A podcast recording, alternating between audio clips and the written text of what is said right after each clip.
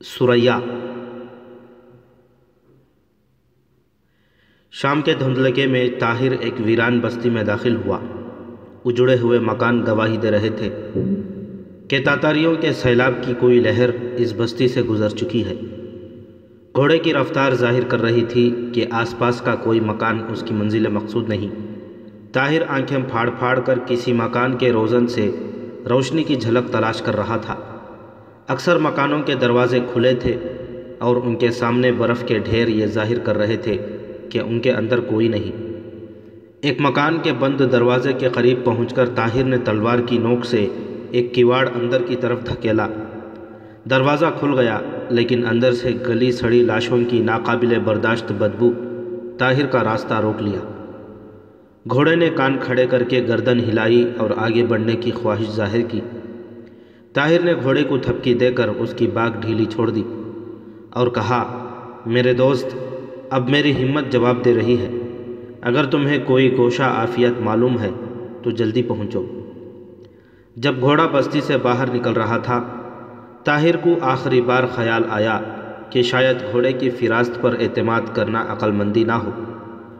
رات کی تاریکی لہجہ بہ لہجہ بڑھ رہی تھی۔ طاہر نے پھر ایک بار گھوڑے کو روکا اور بلند آواز سے پکارنے لگا، کوئی ہے کوئی ہے؟ اس کی آواز رات کے سناٹے میں فنا ہو گئی اور اس کے بعد ایک طرف سے بھیڑیوں کی چیخوں نے اس خیال کی تردید کر دی۔ اس کا گھوڑا پہلی بار ایک جھرجھری لینے کے بعد ہنہنایا۔ اس کی ہنہناہٹ اپنے سوار سے یہ کہہ رہی تھی، مایوس کیوں ہوتے ہو؟ منزل آ چکی ہے۔ طاہر نے پھر گھوڑے کو اس کی مرضی پر چھوڑ دیا۔ بستی سے تھوڑی دور آگے جا کر گھوڑا گھنے درختوں میں گزرتا ہوا ایک ٹیلے پر چڑھنے لگا۔ برف باری اور تاریکی میں طاہر کے لیے دو قدم آگے دیکھنا بھی مشکل تھا۔ ٹیلے کی چوٹی پر ایک دیوار کے قریب پہنچ کر گھوڑا مڑا اور دیوار کے ساتھ ساتھ ایک طرف ہو لیا اور چند قدم پر وہ ایک کھلے دروازے سے گزر کر ہی نہناتا ہوا اندر داخل ہوا۔ طاہر کے سامنے ایک بلند مکان تھا۔ وہ قوت ارادی جس کے باعث وہ یہاں پہنچا تھا، اب جواب دے چکی تھی۔ جلتی ہوئی انگیٹھی کے سامنے لیٹ کر سو جانا اس کی سب سے بڑی خواہش تھی۔ مکان کی دیوڑی کا دروازہ کھلا تھا، لیکن اندر روشنی کا نام و نشان تک نہ تھا۔ گھوڑا دیوڑی میں داخل ہو کر رک گیا۔ طاہر گھوڑے سے اترا۔ اس کے پاؤں سن ہو چکے تھے۔ ٹانگوں میں جسم کا بوجھ اٹھانے کی طاقت نہ تھی۔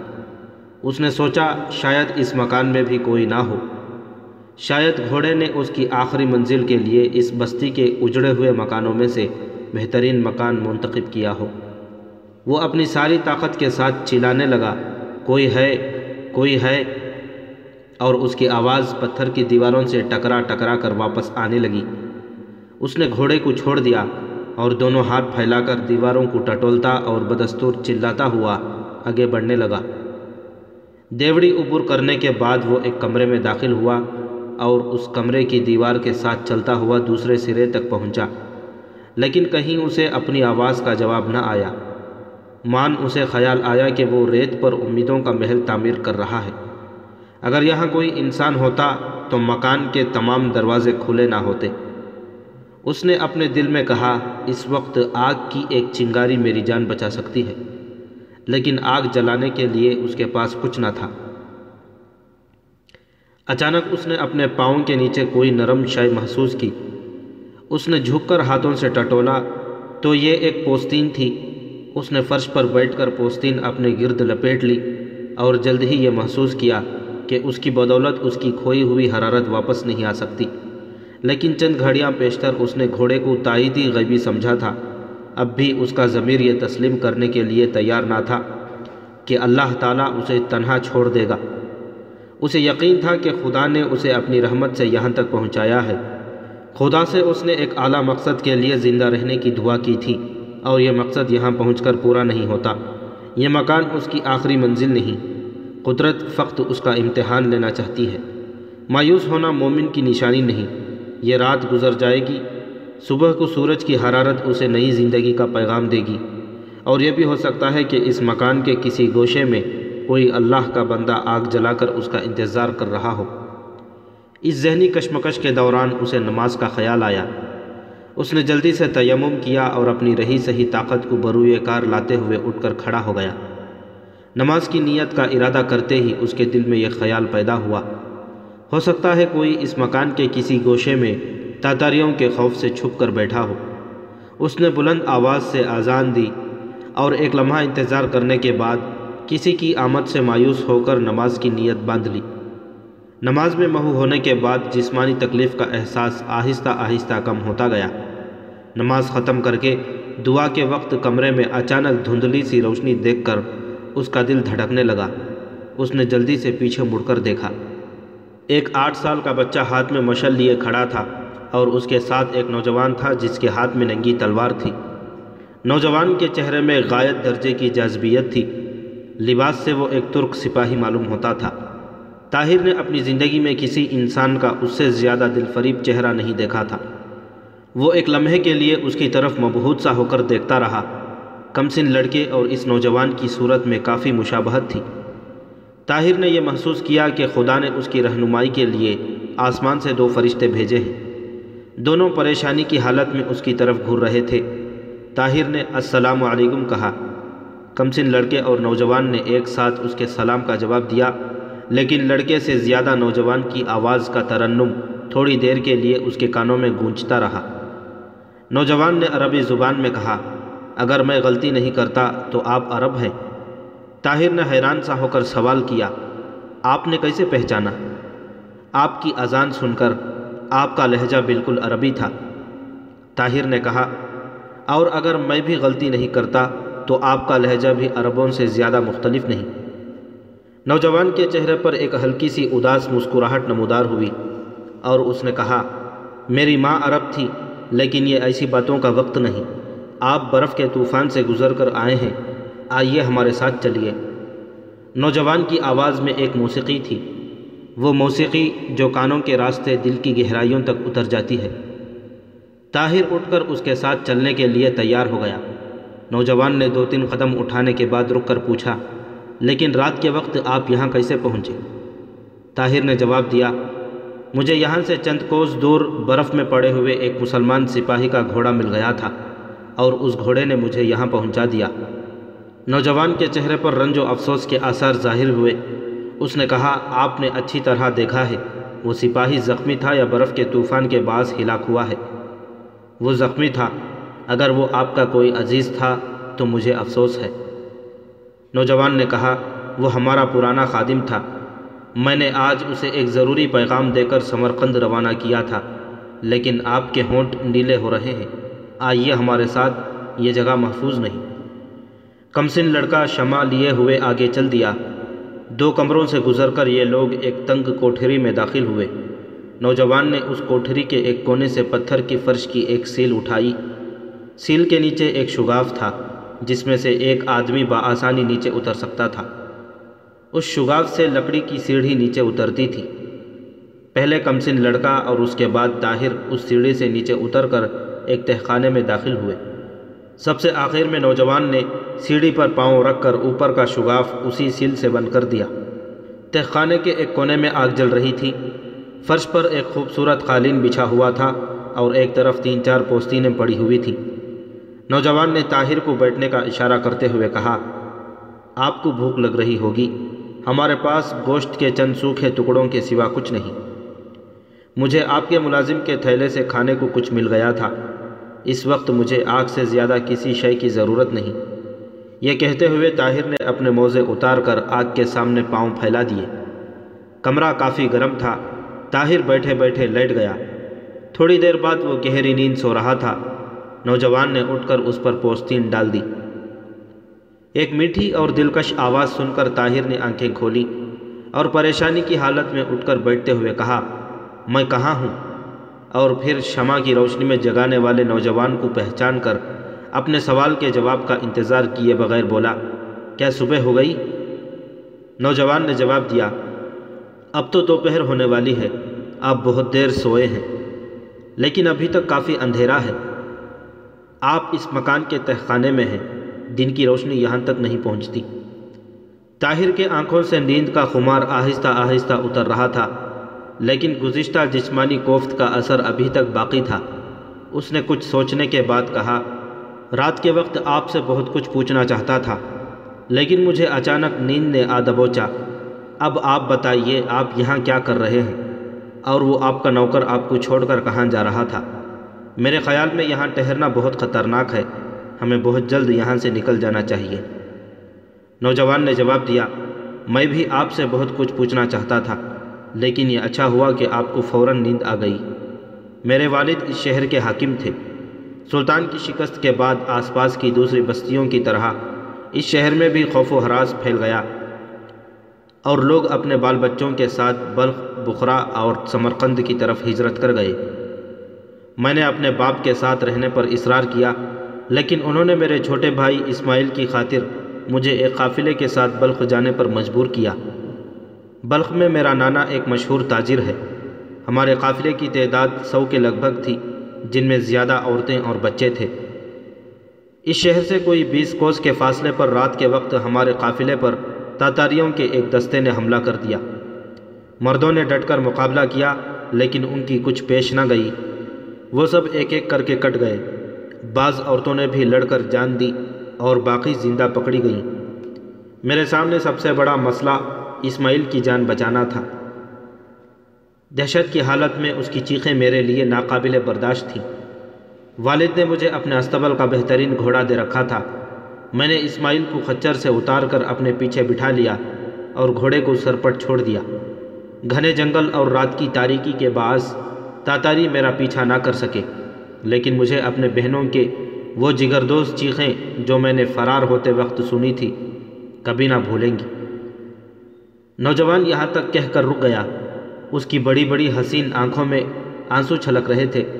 طاہر اس کی طرف بغور دیکھ رہا تھا۔ کمسن لڑکا چپ چاپ ایک کونے میں بیٹھا ہوا تھا۔ اس نے مغموم چہرے پر گزشتہ واقعات کی یاد کے تکلیف دہ آثار پیدا ہو رہے تھے۔ طاہر نے بیٹھے بیٹھے اس کی طرف ہاتھ پھیلا دیے۔ لڑکے نے اس کی طرف دیکھا۔ ایک لمحہ تذبذب کے بعد اپنی جگہ سے اٹھا اور چند سسکیاں ضبط کرنے کی کوشش کی۔ لیکن جب طاہر نے اس کے سر پر ہاتھ پھیرتے ہوئے اسے تسلی دینے کی کوشش کی، تو وہ پھوٹ پھوٹ کر رونے لگا۔ طاہر نے کہا، ڈرو نہیں، ہم بہت جلد کسی محفوظ مقام پر پہنچ جائیں گے۔ لڑکے نے کہا، لیکن راستے میں تاتاری ہوں گے، وہ بچوں کو کھا جاتے ہیں۔ نہیں نہیں، تمہیں کسی نے غلط بتایا ہے۔ نوجوان نے طاہر کی طرف مخاطب ہو کر کہا، اسماعیل مجھے تسلیاں دیا کرتا تھا۔ آج خدا جانے اسے کیا ہو گیا ہے۔ طاہر نے نوجوان کی طرف غور سے دیکھا اور کہا، اگر میں غلطی نہیں کرتا تو آپ اسماعیل کی بہن ہیں، بھائی نہیں۔ نوجوان کے چہرے پر اچانک زردی چھا گئی اور اس نے آنکھیں جھکا لی۔ طاہر نے کہا، گھبرائیے نہیں، آپ کی عزت اور حفاظت میرا فرض ہے۔ آپ نے اپنی سرگزشت ابھی تک ختم نہیں کی۔ جب لڑکی نے دوسری بار طاہر کی طرف دیکھا، اس کی آنکھوں میں آنسو چھلک رہے تھے۔ اس نے آستین سے آنسو پوچھتے ہوئے کہا، کاش اس بے کسی اور مایوسی کے زمانے میں قدرت ہماری قوم کی بیٹیوں کو مرد بنا دیتی۔ تاتاریوں سے بچ کر ہم پھر گھر واپس پہنچ گئے۔ تیسرے دن ابا جان کو یہ اطلاع ملی کہ تاتاری سپاہیوں کے دستے شہر پر حملہ کرنے والے ہیں۔ ابا جان کے پاس صرف چار سو سپاہی تھے۔ بعض افسروں نے انہیں مشورہ دیا کہ اس مختصر سی فوج کے ساتھ تاتاریوں کا مقابلہ کرنا خودکشی ہے۔ لیکن وہ بہت غیور تھے۔ انہوں نے شہر چھوڑنا گوارا نہ کیا۔ ابا جان کو جاسوسوں کی بدولت یہ معلوم ہو چکا تھا کہ اس شہر کا رخ کرنے والے تاتاریوں کی تعداد زیادہ نہیں، اور انہیں یقین تھا کہ وہ چند دن تک انہیں شہر سے دور رکھ سکیں گے۔ اتنی دیر میں بلق یا سمرقند سے کمک ضرور پہنچ جائے گی۔ لیکن قوقند کے متعلق جو افواہیں مشہور ہو رہی تھیں انہوں نے شہر کے لوگوں کو بہت بدل کر دیا۔ بعض افسر ابا سے یہ کہتے تھے کہ سلطان نے تیمور ملک کو کوئی کمک نہیں بھیجی۔ پھر آپ کیسے مدد کی توقع رکھ سکتے ہیں؟ ابا جان کا آخری جواب یہ تھا کہ میں اپنا فرض پورا کروں گا۔ شام کے وقت انہوں نے فوج کو حکم دیا کہ وہ الس صبح شہر سے باہر نکل کر تاتاریوں کا مقابلہ کرے۔ لیکن صبح تک قریباً دو سو سپاہی شہر چھوڑ کر بھاگ گئے۔ یہاں تک کہ ہمارے محل کے ملازموں میں سے بھی اکثر نے بھاگنے والوں کا ساتھ دیا۔ صبح کے وقت رخصت ہونے سے پہلے ابا جان نے پہلی مرتبہ ہمیں استحخانے کا خفیہ راستہ بتایا اور علی کو ہمارے ساتھ چھوڑ دیا۔ علی ہمارا پرانا ملازم تھا۔ ابا جان نے ہمارے لیے چند دن کی خوراک اس تہخانے میں جمع کر دی اور ہمیں بتایا کہ اگر انہیں شکست بھی ہو تو ہم اس تہخانے سے بھاگنے کی کوشش نہ کریں، کیونکہ تاتاری کسی کو بھاگنے کا موقع نہیں دیا کرتے۔ انہیں امید تھی کہ خوارزم کی افواج تیاری کے بعد اس طرف ضرور آئیں گی۔ علی کے سوا باقی نوکروں میں سے کسی کو ہمارے استحخانے میں روپوش ہونے کا علم نہ تھا۔ دو دن تک ہم استحخانے میں چھپے رہے۔ محل کے رہے سہے خادم بھی بھاگ گئے۔ علی ہمیں باہر کے حالات سے باخبر رکھتا۔ تیسری شام ابا جان کا گھوڑا خالی واپس آیا اور اسی رات تاتاریوں نے شہر میں داخل ہو کر رہی سہی آبادی کو موت کے گھاٹ اتار دیا۔ دو دن تاتاری اس محل کو اپنا مرکز بنا کر آس پاس کی بستیوں میں لوٹ مار کرتے رہے اور ہم علی کے ساتھ اس جگہ چھپے رہے۔ وہ دو دن ہمارے لیے برسوں سے زیادہ طویل تھے۔ تیسرے دن انہوں نے یہ شہر خالی کر دیا۔ محل میں مکمل سکوت تھا، لیکن ہم نے رات تک انتظار کیا۔ رات کے وقت علی سرنگ کے راستے سے باہر نکلا اور اس نے واپس آ کر ہمیں تسلی دی۔ چنانچہ ہم نے ناقابل برداشت سردی میں پہلی بار یہاں آگ جلائی۔ صبح ہوئی تو علی سرنگ کے راستے پھر باہر نکلا اور اس نے واپس آ کر اطلاع دی کہ ہمارے استبل کا ایک گھوڑا باہر چل رہا تھا اور وہ اسے پکڑ کر استبل میں باندھ آیا ہے۔ اس کے بعد چار دن تک ہم یہ دعائیں کرتے رہے کہ مسلمانوں کی کوئی فوج اس طرف روانہ ہو جائے۔ ممکن ہے کہ راستے کی کسی فوجی چوکی سے مدد مل جائے، لیکن پچھلے پہر برف باری کے آثار دیکھ کر میں نے سمرقند کے گورنر کے نام یہ درخواست لکھی۔ کہ ہمیں یہاں سے نکال کر بلخ پہنچانے کے لیے فوج کا ایک دستہ بھیجا جائے۔ علی میری درخواست لے کر کل روانہ ہوا۔ اب وہ گھوڑا جس پر آپ آئے ہیں، میں دیکھ آئی ہوں۔ علی اسی پر سوار ہو کر گیا تھا۔ میرے خیال میں وہ کسی تاتاری کی صفاقی کا شکار ہوا ہے۔ اب شاید خدا نے آپ کو ہماری مدد کے لیے بھیجا ہے۔ آپ کہاں سے آئے ہیں؟ طاہر نے مختصراً اپنی سرگزشت سنائی۔ اور اختتام پر لڑکی سے کہا، میں ذرا باہر جا کر موسم کا حال دیکھنا چاہتا ہوں۔ محل میں تاتاریوں کی آمد کا ہر وقت خطرہ تھا، اس لیے باہر جانے کا محفوظ راستہ یہ سرنگ تھا۔ یہ کہتے ہوئے لڑکی نے تہخانے کی دیوار کے ساتھ لگی ہوئی لوہے کی ایک چرخی کو گھمانا شروع کیا۔ معمولی کھڑکھڑاہٹ کے ساتھ ایک سل آہستہ آہستہ ایک طرف کھسک گئی اور دیوار میں ایک قابل گزر شگاف پیدا ہو گیا۔ لڑکی نے کہا چلیے میں آپ کو راستہ دکھاتی ہوں۔ اسماعیل نے چونک کر کہا، میں بھی آپ کے ساتھ جاؤں گا۔ تہخانے کی دھندلی روشنی کے مقابلے میں سرنگ بہت تاریک تھی۔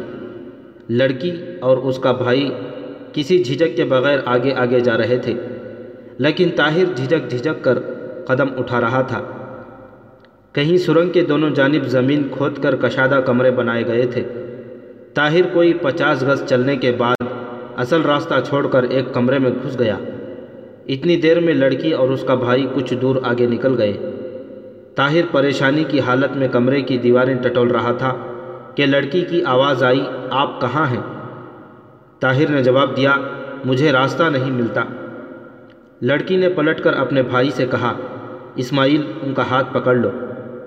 اسماعیل نے طاہر کا ہاتھ پکڑتے ہوئے کہا، میرے ساتھ آئیے، میں تاریکی میں دیکھنے کا عادی ہو چکا ہوں۔ طاہر نے کہا، ان کمروں میں اچھی خاصی فوج رہ سکتی ہے۔ لڑکی نے جواب دیا ہاں لیکن کاش ہمارے پاس کافی فوج ہوتی۔ ایک جگہ پہنچ کر لڑکی رک گئی اور اس نے کہا، اب ذرا سنبھل کر چلیں، آگے چشمہ ہے۔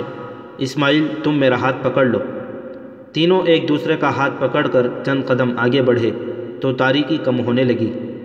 دائیں ہاتھ مڑنے کے بعد دو تین قدم چل کر لڑکی پھر رک گئی۔ یہاں روشنی کافی تھی۔ طاہر نے دیکھا کہ وہ ایک چھوٹے سے تالاب کے کنارے کھڑا ہے۔ ایک چٹان سے پانی کی دھار پھوٹ کر اس تالاب میں گر رہی تھی اور تالاب کا فالتو پانی سرنگ کے راستے سے نکل رہا تھا۔ پانچ چھ قدم آگے یہ سرنگ ختم ہو جاتی تھی اور یہ آخری حصہ بہت تنگ تھا۔ پانی کی گہرائی ایک بالشت سے بھی کم تھی۔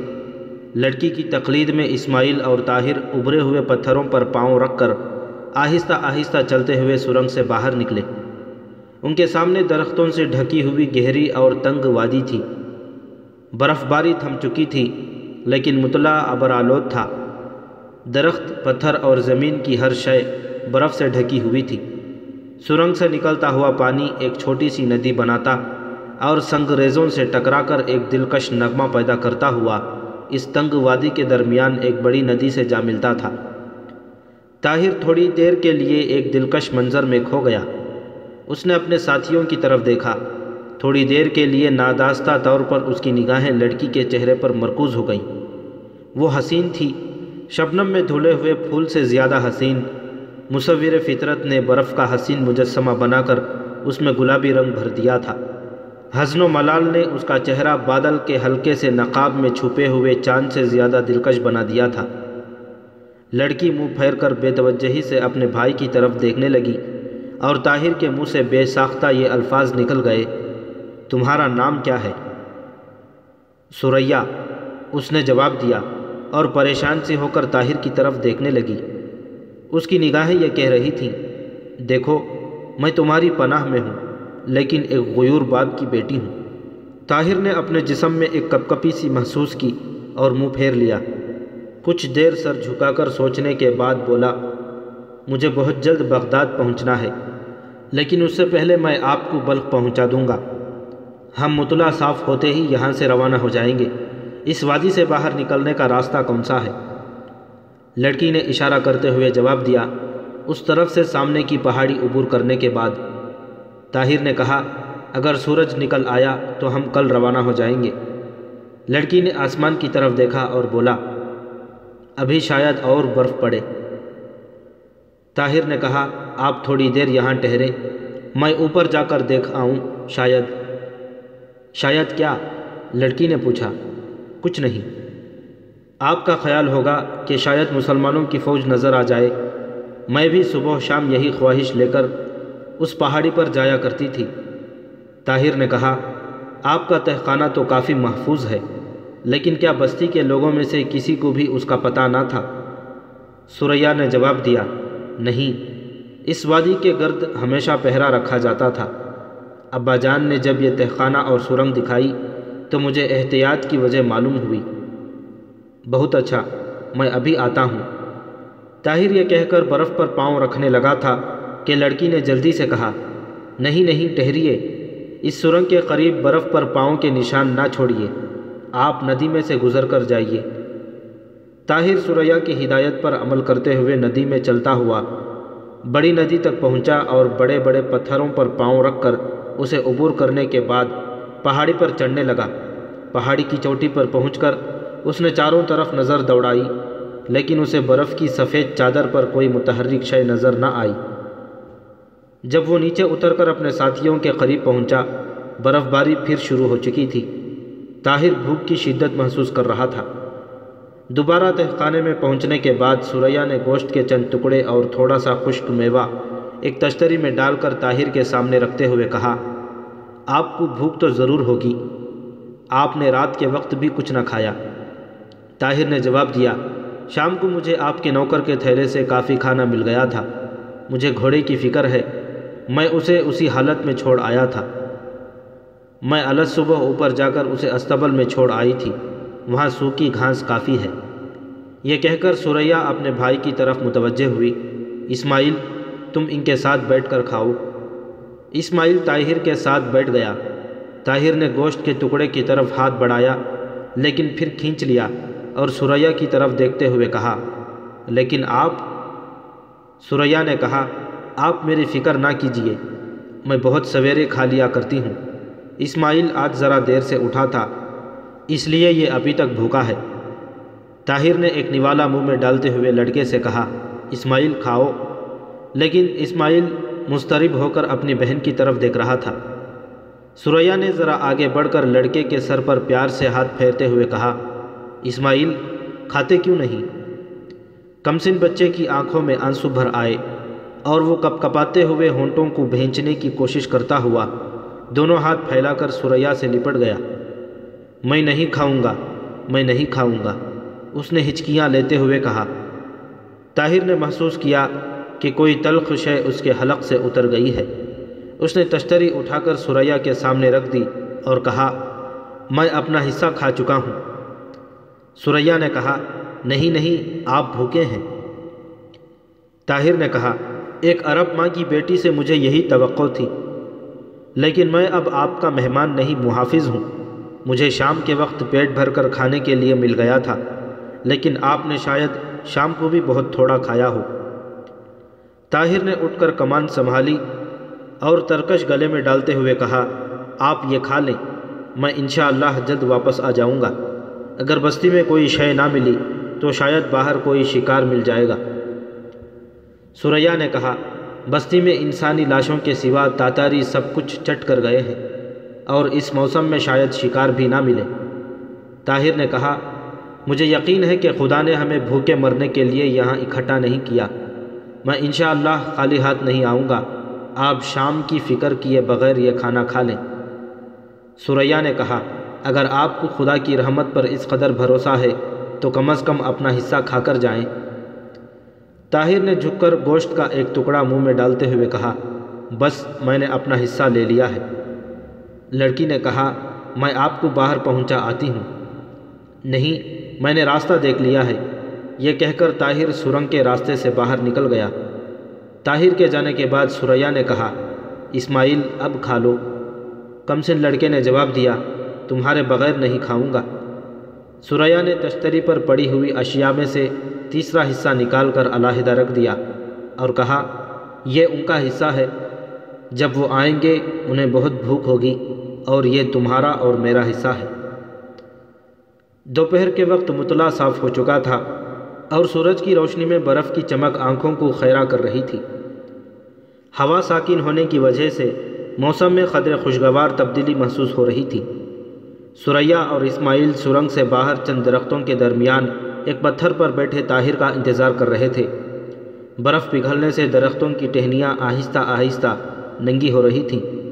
سامنے وادی کے درمیان ندی کا پانی آہستہ آہستہ زیادہ ہو رہا تھا۔ اسماعیل نے کہا، آپا، وہ ابھی تک نہیں آئے۔ ایسی دھوپ میں شکار ضرور مل جاتا ہے۔ سریا نے جواب دیا، خدا سے دعا کرو۔ وہ بہت اچھے آدمی ہیں۔ اگر ابا جان ہوتے تو انہیں اپنی فوج کا سالار بنا لیتے۔ لیکن آپا، اگر انہیں شکار کے بجائے تاتاری مل گئے تو؟ تو خدا ان کی مدد کرے گا۔ اگر ہمیں یہاں کسی تاتاری نے دیکھ لیا تو؟ یہاں ہمیں اوپر سے کوئی نہیں دیکھ سکتا۔ اسماعیل نے کہا، اگر انہیں تاتاریوں نے پکڑ لیا اور انہوں نے اپنی جان بچانے کے لیے تاتاریوں کو ہمارا راستہ دے دیا تو؟ چپ رہو۔ اپنے مہمانوں کے متعلق ایسی باتیں نہیں سوچا کرتے۔ اس نے پھر کہا، اگر پھر برف باری شروع نہ ہوئی تو ہم یہاں سے روانہ ہو جائیں گے نا؟ انشاءاللہ۔ اسماعیل خاموش ہو گیا، لیکن تھوڑی دیر بعد وہ چلانے لگا۔ وہ آ گئے، وہ آ گئے۔ آپا آپا ادھر دیکھو۔ وہ پہاڑی دمبا لا رہے ہیں۔ دیکھو آپا، دیکھو وہ کتنا بڑا ہے۔ وہ اسے بڑی مشکل سے اٹھا کر چل رہے ہیں۔ آگ بجھ تو نہیں گئی ہوگی۔ سریا نے درخت کی آڑ سے ایک طرف ہو کر دیکھا۔ طاہر کندھے پر ایک پہاڑی دمبا اٹھائے ندی عبور کر رہا تھا۔ سریا نے پھر کہا، تم تو کہتے تھے کہ تم بالکل سیر ہو گئے ہو۔ میں یہ نہ کہتا تو آپ اپنا حصہ بھی نہ کھاتی، لیکن اب تو خدا نے دمبا بھیج دیا ہے۔ آپا، یہ بہت اچھے آدمی ہیں۔ طاہر نے سرنگ کے قریب پہنچ کر ان کی طرف دیکھتے ہوئے کہا، آپ جلدی اندر چلیں۔ مجھے ڈر ہے کہ آس پاس تاتاریوں کا کوئی گروہ نہ ہو۔ یہ دمبا میرے تیر کا نشانہ بننے سے پہلے زخمی تھا۔ تھوڑی دیر بعد جب تہخانے میں سریا دمبے کا گوشت بھن رہی تھی، اسماعیل طاہر کی طرف آگ کے سامنے بیٹھ کر بار بار بے قراری کے ساتھ یہ کہہ رہا تھا، آپا، اب پک گیا ہوگا، جلدی اتارو۔ طاہر گزشتہ جسمانی تکلیف اور ذہنی پریشانیوں کے بعد اس تنگ و تاریخ تہ خانے میں ایک طرح کی آسودگی محسوس کر رہا تھا۔ تاہم مستقبل کے متعلق ایک چپتا ہوا احساس اسے کبھی کبھی پریشان کر دیتا۔ کبھی کبھی اسے خیال آتا کہ وہ اڑ کر بغداد پہنچ جائے اور وہاں اونچے لیکن خاموش ایوانوں میں ایک ہنگامہ محشر اور کھڑے پانی کی سی زندگی میں ایک ارتعاش پیدا کر دے۔ وہ تصور میں بغداد کی مساجد میں لاکھوں مسلمانوں کے سامنے پرجوش تقریریں کر رہا تھا۔ کبھی وہ بغداد کی ایک بے پناہ فوج کے ساتھ خوارزم شاہ کے جھنڈے تلے تاتاریوں کا مقابلہ کر رہا تھا۔ کبھی وہ خلیفہ اور وزیر اعظم کو آنے والے خطرات سے آگاہ کرنے کے بعد ان کی بے حسی سے مایوس ہو کر انہیں جلی کٹی سنا رہا تھا اور کبھی زوردار الفاظ میں اس کا جرم ثابت کر رہا تھا۔ طرح طرح کے خیالات کے ہجوم میں اسے کبھی کبھی اسماعیل کی کسی بات کے جواب میں سریا کی آواز سنائی دیتی۔ یہ آواز جو موسم بہار کا پیام لانے والے پرندوں کے ترانے سے کہیں زیادہ میٹھی، دلکش اور دل فریب تھی۔ وہ آگ کی دھیمی روشنی کے سامنے اس کا خوبصورت چہرہ دیکھتا اور ایک لمحے کے لیے اس کے دل کا اضطراب لطیف دھڑکنوں میں تبدیل ہو جاتا۔ اس کے سامنے ایک نئی دنیا آ جاتی۔ وہ دنیا جس میں آنکھیں کھولنے کے بعد ہر انسان گوش عافیت تلاش کرتا ہے۔ اپنے سے زیادہ کسی ایسے وجود کے لیے جس کی مسکراہٹ میں اسے زندگی کے طوفانوں سے پناہ ملتی ہے۔ صبح کی کہر میں لپٹے ہوئے سورج کی دھندلی شعاؤں کی طرح غم کے بادلوں نے سریا کے چہرے کو زیادہ دل فریب بنا دیا تھا۔ حیا کے ہزاروں پردوں میں چھپی ہوئی ملول نگاہیں طاہر کو جو پہلا اور آخری پیغام دے چکی تھیں۔ وہ یہ تھا کہ ہم ایک دوسرے کے لیے ہیں۔ ہمیں ایک دوسرے کی ضرورت ہے۔ طاہر محسوس کر رہا تھا کہ اس صورت سے ملتی جلتی ایک دھندلی صورت اس کے دل میں پہلے بھی موجود تھی۔ ایسی آواز وہ پہلے بھی سن چکا تھا۔ طاہر شاہراہ حیات کی اس منزل پر تھا، جہاں پہنچ کر انسان کسی کی رفاقت کی احتیاج محسوس کرتا ہے، جہاں کسی دوشیزہ کی کھوئی ہوئی مسکراہٹ اسے واپس دلانا اس کے لیے کائنات کا سب سے بڑا مسئلہ بن جاتا ہے۔ لیکن وہ ان لوگوں میں سے تھا جو پھولوں سے کھیلنے کے بجائے کانٹوں کو مسلنے میں زندگی کی صحیح لذت محسوس کرتے ہیں، جنہیں رباب کی تانوں سے تلواروں کی جھنکار زیادہ دلکش محسوس ہوتی ہے، جو اپنے لیے جینے کے بجائے دوسروں کے لیے مرنا سعادت سمجھتے ہیں اور کسی ایک پھول کو اپنی زندگی کے لیے سامان تسکین بنانے کے بجائے اپنے خون سے ہزاروں پودوں کو سیراب کرتے ہیں۔ سریا کی طرح خوارزم کی اور ہزاروں لڑکیوں کی بے کسی کے تصور نے طاہر کے جسم میں ایک کپ کپاہٹ سی پیدا کر دی۔ اسے قوم کی ان ہزار بے کس بہنوں اور ماؤں کی جگردوز چیخیں سنائی دینے لگی، جن کے دامن عصمت کی طرف وحشی تاتاریوں کے ہاتھ بڑھ رہے تھے، جو پھٹی پھٹی نگاہوں سے آسمان کی طرف دیکھ کر کہہ رہی تھی، ہماری عصمت کے رکھوالے کہاں گئے؟ ہمارے غیور بیٹوں اور بہادر بھائیوں کو کیا ہو گیا؟ طاہر نے چونک کر کہا، ہم کل پچھلے پہر یہاں سے روانہ ہو جائیں گے۔ سریا تھوڑی دیر کے لیے سوچ میں پڑ گئی اور طاہر نے پھر کہا، ہمیں صرف پہلی دو تین منزل میں خطرہ ہے، اس کے بعد شاید کسی چوکی سے مدد مل جائے۔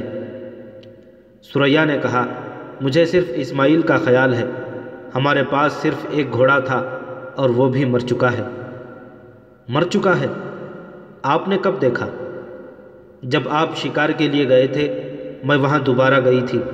مجھے وہ صبح کے وقت بھی بیمار معلوم ہوتا تھا۔ طاہر گہری سوچ میں پڑ گیا۔ تھوڑی دیر بعد اسماعیل نے کہا، آپ میری وجہ سے پریشان نہ ہوں، میں آپ کے ساتھ پیدل چل سکتا ہوں۔ سریا نے کہا، آپ کو یہ امید نہیں کہ خوارزم کی افواج دوبارہ اس طرف آئیں گی؟ طاہر نے جواب دیا جو افواج تیمور ملک کی امداد کے لیے نہ پہنچ سکیں مجھے ان سے کوئی توقع نہیں۔ لیکن مصیبت انسان کو قدرت کے معجزات کا طلبگار بنا دیتی ہے۔ میں خوارزم شاہ کی مدد سے مایوس ہوں، لیکن قدرت کی مدد سے مایوس نہیں۔ اگر ہم پیدل پہاڑی راستہ اختیار کریں، تو کھلے میدان کی نسبت زیادہ محفوظ ہوں گے۔ راستے میں کسی زخمی سپاہی کا گھوڑا مل جانا بعید ازخاص نہیں۔ اس کے علاوہ میرا اندازہ ہے کہ تاتاریوں کا رخ شمال مغرب کی طرف ہے۔ جنوب میں بلخ کا راستہ محفوظ ہوگا۔ ہم انشاءاللہ کل پچھلے پہر یہاں سے روانہ ہو جائیں گے۔ شام کے وقت طاہر جب نماز کے بعد دعا کے لیے ہاتھ اٹھائے، تو اسے اوپر محل میں گھوڑوں کی ٹاپوں کی آواز سنائی دی۔ سوریا نے فوراً اٹھ کر سلکتی ہوئی آگ کو پتھر کی سلوں سے ڈھانپ دیا۔ طاہر دعا ختم کر کے سریا کی طرف متوجہ ہوا۔ اور وہ خوفزدہ صورت بنائے ہوئے دبی زبان میں بولی، یہ شاید تاتاری ہیں، لیکن گھوڑے پانچ چھ سے زیادہ نہیں۔ طاہر نے آہستہ سے کہا، ہو سکتا ہے کہ ان کے پیچھے کوئی فوج آ رہی ہو۔ اسماعیل نے مغموم لہجے میں کہا، اب ہم شاید بلخ نہ جا سکیں۔ طاہر نے اسے تسلی دیتے ہوئے کہا، نہیں، انشاءاللہ ہم ضرور جائیں گے۔ کب؟ شاید آج ہی روانہ ہو جائیں۔ سوریا نے چونک کر پوچھا، آج؟ ہاں آپ اس گوشت میں سے دو تین دن کی خوراک تھیلے میں ڈال لیں۔ آپ پیدل چلنے کے متعلق کیوں سوچتی ہیں؟ کیا قدرت نے ہمارے لیے گھوڑے نہیں بھیجے؟ سوریا نے کہا، ان کے گھوڑے چھیننا ذرا مشکل ہے۔ طاہر نے جواب دیا، جو کام ضروری ہو اس کے متعلق یہ نہیں سوچا جاتا کہ یہ مشکل ہے یا آسان۔ تھوڑی دیر بعد اوپر سے کھٹکھٹاہٹ کی آوازیں آنے لگیں اور سوریا بولی، وہ درمیان کے بڑے کمرے میں شاید آگ جلانے کے لیے دروازے توڑ رہے ہیں اور گھوڑوں کو استبل میں باندھ آئے ہیں۔ میں سیڑھی پر چڑھتی ہوں، ان کی آواز سن کر میں ان کی تعداد کے متعلق صحیح اندازہ لگا سکوں گی۔ طاہر نے کہا، لیکن اوپر کے پتھر کو ابھی نہ ہلانا، شاید کوئی اوپر والے کمرے میں موجود ہو۔ نہیں، آپ بے فکر رہیں۔ سوریا یہ کہہ کر سیڑھی کے اوپر چڑھی اور سل کے قریب کان لگا کر اوپر سے آنے والی آوازیں سننے لگی۔ تھوڑی دیر بعد وہ نیچے اتری اور طاہر کے سوال کا انتظار کیے بغیر بولی، وہ چھ یا سات سے زیادہ نہیں، وہ تیمور ملک کی تلاش میں ہے ممکن ہے کہ صبح تک ان کے اور ساتھی بھی آ جائیں گے۔ میں ان کی زبان نہیں سمجھ سکی، لیکن تیمور ملک کا نام بار بار سن کر میرا یہی اندازہ ہے۔ وہ اس وقت اوپر والے کمرے سے دائیں طرف تیسرے کمرے میں ہے۔